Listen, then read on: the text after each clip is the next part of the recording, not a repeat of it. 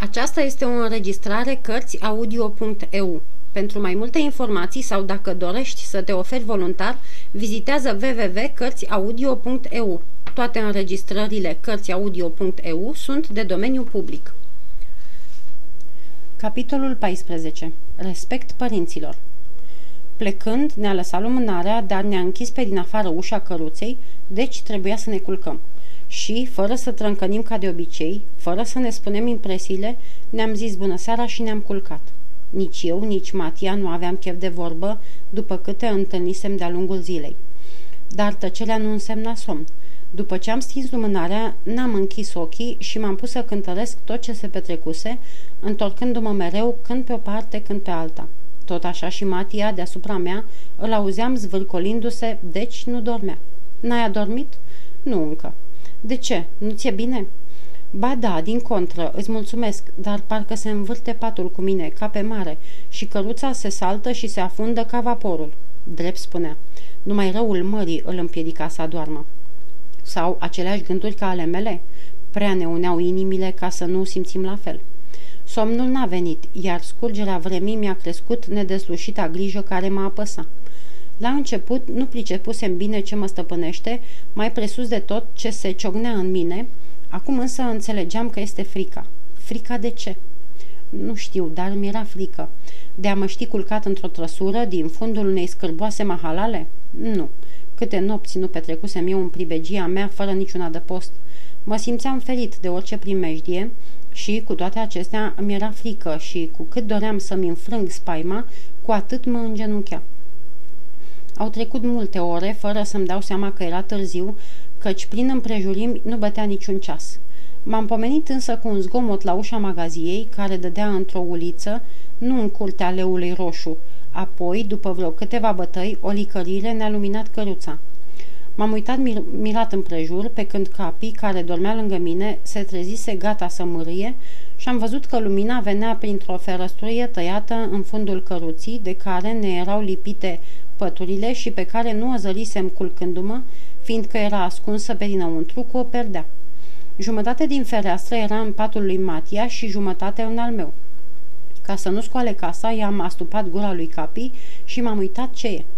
Tata intrase în magazie cu doi oameni încărcați cu niște boccele duse în spate. Cu o mână le-a arătat căruța în care eram noi. Apoi le-a ajutat să se descarce și, după ce a pierit câteva minute, s-a întors cu mama. În lipsa lui, oamenii desfăcuseră borcelele. Una era plină cu suluri de stofe și alta cu rufărie, flanele și mânuși. Am înțeles atunci de ce mă mirase la început, că oamenii aceia veneau să-și vândă marfa. Tata lua una câte una, fiecare în parte, o vedea bine la felinar și o dădea apoi mamei, care tăia prețul și îl văra în buzunar. Ciudată treabă, mai ales noaptea. Din când în când, tata șoptea câte o vorbă celor doi oameni de aș fi știut englezește, poate aș fi auzit mai bine, căci auzi mai greu când nu pricepi. Doar policeman l-am auzit spunând de vreo câteva ori. După ce a cercetat tot, au ieșit toți patru din magazie și au trecut în casă, lăsându-ne iar în întuneric, nici vorbă că se duceau la socoteli. Nimic mai simplu. Mă sileam eu să-mi zic, dar, cu toată bunăvoința, nu mă puteam convinge. De ce nu intraseră prin curte? De ce vorbeau de poliție pe șoptite ca și cum le-ar fi fost frică să nu-i audă? De ce tăiase mama prețurile atârnate pe mărfuri? Negreșit că întrebările nu mi înlesneau deloc somnul și, fiindcă nu le găseam răspuns, aș fi vrut să le gonesc, dar degeaba. După câtva timp, iar m-a luminat felinarul și iar m-am uitat printr-o ruptură a perdelei, dar de rândul acesta, nu ca prima dată neștiind ce e, ca împins de un involuntar îndemn. Îmi porunceam chiar să nu mă uit și, cu toate acestea, mă uitam. Tata și mama erau singuri. Pe când ea lega repede în două pachete lucrurile aduse, el mătura un colț al magaziei. Sub nisipul uscat pe care îl dădea la o parte cu mătura s-a evit o trapă. A ridicat-o și a coborât pachetele într-o pivniță pe care nu o vedeam, pe când mama ținea felinarul. După ce a dus pachetele, s-a întors, a închis trapa, a pus nisipul deasupra ca să nu se cunoască deloc, a presărat pe el măcinături de paie, cum era prin toată magazia, și au plecat.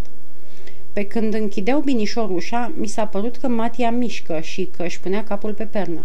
Văzuse?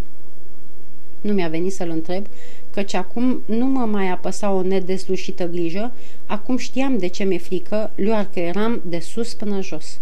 Am stat așa toată noaptea. Un cocoș din vecini ne-a vestit apropierea dimineții și abia atunci am adormit în fundul unui somn zbuciumat și plin de vise urâte. M-a trezit un zgomot de clanță, dar, când s-a deschis ușa, am crezut că e tata și, ca să nu-l văd, am închis ochii. A plecat, mi-a zis Matia. Era fratele tău. A venit să ne dea drumul. Dar nici el nu m-a întrebat cum am dormit, nici eu. Am intrat alături unde n-am găsit părinții. Bunicul era tot la foc și tot pe scaun, parcă nu s-ar fi mișcat, iar sora mea, pe care o chema Ana, ștergea masa pe când fratele meu, Alan, mătura odaia.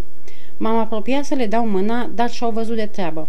Tot așa și bunicul meu m-a prevenit scuipând să nu mă apropii. Ia întreabă-i, i-am spus eu lui Matia, când pot vedea pe tata și pe mama.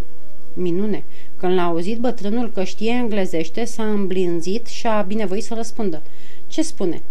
Că tatăl tău a ieșit pentru toată ziua, că mama ta doarme și că noi ne putem duce să ne plimbăm. Atât a zis? Am întrebat eu, căci mi se părea cam scurtă traducerea. Restul nu l-am prea înțeles, mi-a răspuns Matia cam încurcat. Spune așa, cum ai înțeles. Mi se pare că a zis că, dacă vom găsi vreo ocazie prin oraș, să nu o pierdem. Și pe urmă a adăugat, dar asta am înțeles-o bine, că omul trebuie să profite de cei proști. Explicația trebuie să o fi ghicit-o și bătrânul, fiindcă, la ultimele vorbe, cu mâna sănătoasă, ne-a făcut un semn spre buzunar și a clipit în același timp din ochi. Haide, i-am zis lui Matia. Ne-am plimbat vreo două-trei ceasuri prin apropierea leului roșu, de frică să nu ne rătăcim, și ziua, la lumină, mahalaua mi s-a părut mai urâtă ca noaptea și în case și pe oameni colcăia mizeria. La o cotitură ne-am pomenit iar în curtea noastră și ne-am întors. Mama se sculase. Am văzut-o de la ușă, cu capul într-o mână pe masă și, crezând că e bolnavă, am dat fuga să o îmbrățișez, dar tot ca în ajun a ridicat ochii și s-a uitat fără să mă vadă, împrăștiind în jurul ei un miros acru de rachiu și când m-am dat înapoi, capul i-a căzut pe amândouă mâinile. Gin, a îngânat bunicul, râjnit cu încă alte câteva cuvinte chinezești pentru mine. Am rămas câtva timp țeapăn, fără simțuri, apoi m-am uitat la Matia, care se uita și el la mine plângând. I-am făcut semn și iar am ieșit. Am mers mult, tăcând, mână în mână, drept înainte, fără să știm unde. Unde mergem?" m-a întrebat în sfârșit cu grijă. Nu știu. Undeva, unde să putem vorbi. Aici, în lume, nu pot." Așa eram deprins. În colindele mele mă învățasem să nu spun nimic serios când treceam prin vreun sat sau pe străzile orașelor, drumeții, țăranii îmi risipeau gândurile și ce aveam acum de spus era foarte serios. Eram pe o stradă mai largă ca cele prin care trecusem și parcă se vedeau niște pomi în fund la capătul ei. Am apucat într-acolo și am dat de un parc imens cu pajiști întinse și cu pâlcuri de pomi. Tocmai bine ca să vorbim. Știi că țin la tine, am început eu, cum ne-am găsit un loc la umbră deoparte și știi că prietenia m-a îndemnat să te iau cu mine la părinți. Nu te vei îndoi deci de ea orice ți-aș cere. Prostule, mi-a răspuns el zâmbind silit. Ai vrea să râzi ca să nu mă înduioșezi, dar nu e nimic, chiar de-aș plânge. Pentru ce mi ești prieten? Și luându-l de gât m-a podidit plânsul. Niciodată de când eram nu mă simțisem așa nenorocit. După ce m-am potolit, i-am zis de-a dreptul. Trebuie să pleci, să te întorci în Franța. Să te las? Niciodată. Știam dinainte că așa o să-mi răspunzi și nu-ți închipui ce fericit sunt auzindu-te, dar trebuie să pleci, să te duci în Franța, în Italia, oriunde, numai aici să nu stai. Dar tu ce o să faci? Eu sunt silit, sunt dator să rămân aici în Londra cu părinții. Ia ce bani ne-au rămas și pleacă. Dacă e vorba de plecare, tu trebuie să pleci. De ce? Pentru că... Spune, spune pe față, din inimă, fără nicio sfială. Nu dormeai azi noapte, așa e? A, așa e. Și ai văzut? Da. Ce? Tot. Și ce ai înțeles? Că cei care vindeau mărfurile nu le cumpăraseră, că tatăl tău i-a certat, fiindcă bătuseră în ușa magaziei, nu în acasei, și că îi urmărise poliția. Ve- vezi deci că trebuie să pleci. Atunci trebuie să pleci și tu, căci nevoia e deopotrivă pentru amândoi. Când ți-am cerut să mă însoțești, credeam, după spusele doicii și după închipuirea mea, că că familia asta ne-ar putea instrui și că am putea trăi împreună, dar, cum vezi, lucrurile sunt altfel. Visul era vis. Trebuie să ne despărțim. Ferească Dumnezeu! De ce nu mă asculți? De ce nu mă înțelegi? Nu mă supăra. Dacă am fi întâlnit la Paris pe Garofoli și dacă te-ar fi luat înapoi, tu nu ai fi vrut cu niciun preț să rămân cu tine și mi-ai fi spus și tu atunci ce îți spun eu acum. Așa e? N-am dreptate? Fiindcă mă întrebi să-ți răspund, dar te rog și eu la rândul meu să mă asculți bine. Când mi-ai vorbit la Chavanon de părinții care te căutau, mult, mult m-a durut. În loc să mă bucur, m-am întristat. În loc să mă gândesc la tine, m-am gândit la mine. Mi-am închipuit că frații și surorile tale le vei iubi mai mult decât pe mine, fiindcă erau mai bine crescuți și mai bogați și drept să spun eram gelos. Trebuie să-ți spun asta. Trebuie să mă spovedesc ca să mă ierți, dacă se poate ierta o așa faptă. O, Matia, spunem că mă ierți, din toată inima, și n-am fost deloc mâniat, deși pricepuse. N-ai fost, fiindcă ești prost, adică ești bun până la prostie. Eu însă nu mă iert, fiindcă nu sunt bun. Și o să vezi de ce. Tot timpul îmi spuneam, o să mă duc cu el în Anglia, așa, ca să încerc, dar când l-voi vedea fericit, când nu mai avea timp să se mai gândească la mine, o să-l las și o să mă duc pușcă la sora mea, la Luca.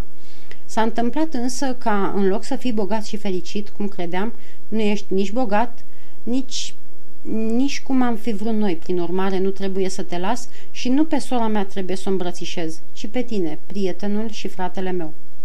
Apoi, el mi-a luat mâna și mi-a sărutat-o, iar eu am plâns, dar nu cu aceleași lacrimi amare ca mai înainte. Totuși, oricât de mișcat eram, nu mi-am părăsit părerea.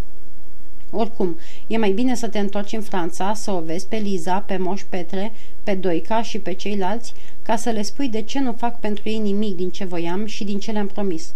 E destul să afle că nu sunt bogat ca să priceapă și să mă ierte. Mă înțelegi? Numai atât. Că nu sunt bogați, nu e o rușine să fii sărac. Nu fiindcă sunt săraș vrei tu să plec. Și nu plec. Te rog, nu mă supăra. Nu-mi îndoi durerea. Nu, Remi, nu vreau să te silesc am spune ce ți-e rușine să spui. Nu sunt nici isteț, nici șiret, dar dacă nu pricep tot ce e aici, în cap, simt ce e din coace, în inimă. Nu sărăcia părinților te îndeamnă să-mi zici pleacă, fiindcă știi că nu le-aș fi povară, ba chiar aș munci pentru ei. Nu, ci pentru că după cele petrecute azi noapte, ți-e grijă de mine. A, nu, Matia, ți-e frică să nu ajung și eu să tai hârtiuțele de la mărfurile necumpărate. Taci, Matia, taci!" i-am strigat eu roșind cu obrajii în palme. Ei, tot așa mi-e și mie grijă de tine și de aia îți spun, haide în Franța la ai noștri. Peste putință. Părinții mei pentru tine nu sunt nimic, nu le datorez nimic, dar mie îmi sunt ceva și trebuie să stau cu ei. Ce tot vorbești de părinți? Un damblagiu și o bețivă căzută pe masă. M-am sculat supărat și, poruncitor, nu rugându-mă, i-am strigat. Taci din gură. Nu-ți dau voie să vorbești rău de bunicul și de mama mea pe care trebuie să-i respect și să iubesc. Ar trebui, dacă ți-ar fi cu adevărat părinți, dar nu-ți sunt nimic, cu tot respectul de care vorbești. Dar n-ai auzit istorisirea lui de aseară? Ei, și ce le face? Le-a pierit și lor un copil de vârsta ta, te-au căutat și au găsit unul ca cel pierdut atâta tot. Uiți că copilul lor fusese aruncat pe bulevardul Breteuil și că acolo am fost găsit căci în ziua în care mă pierduseră? Adică, de ce nu ar fi fost părăsiți doi copii în aceeași zi, pe același bulevard? De ce nu s-ar fi înșelat comisarul trimițând pe Driscoll la Chavanon? Tot ce se poate. Fugi de acolo, nu știi ce spui. Poate, fiindcă eu nu știu să-ți explic ce am aici, în capul ăsta prost, dar să fie altul cu ce simt eu, n-ai mai zice fugi de acolo. Tot una ar fi. Mai, mai ia apoi seama la încă ceva. Nu semeni cu niciunul din ei și nu ești blond ca copiii care au toți părul, parcă ar fi gemeni. Adică tu, de ce nu-i fi ca ei? Mai e apoi încă un lucru foarte ciudat. Cum niște oameni săraci au cheltuit atât ca să găsească un copil? Prin urmare, pentru toate aceste cuvinte, eu sunt convins că nu ești didiscol, oricum ai fi spus tu, prost mi-au mai spus-o mulți, dar îmi, spun că, îmi spune capul că nu ești băiatul lor și nu trebuie să stai, iar dacă te încăpățânezi să stai, atunci stau și eu. Să faci bine însă și să scrii doicii, să-ți răspundă amănunțit cum erau rufele în care te-a găsit înfășat și când ți-o răspunde, ai să întrebi pe pretinsul tău tată și să vezi cum au să se limpezească lucrurile. Până atunci, nu mă mișc. Trebuie să lucrăm? Vom lucra. Dar dacă ți-o da într-o zi în cap? Acum nu m-ar mai durea, fiindcă rabd orice pentru un prieten.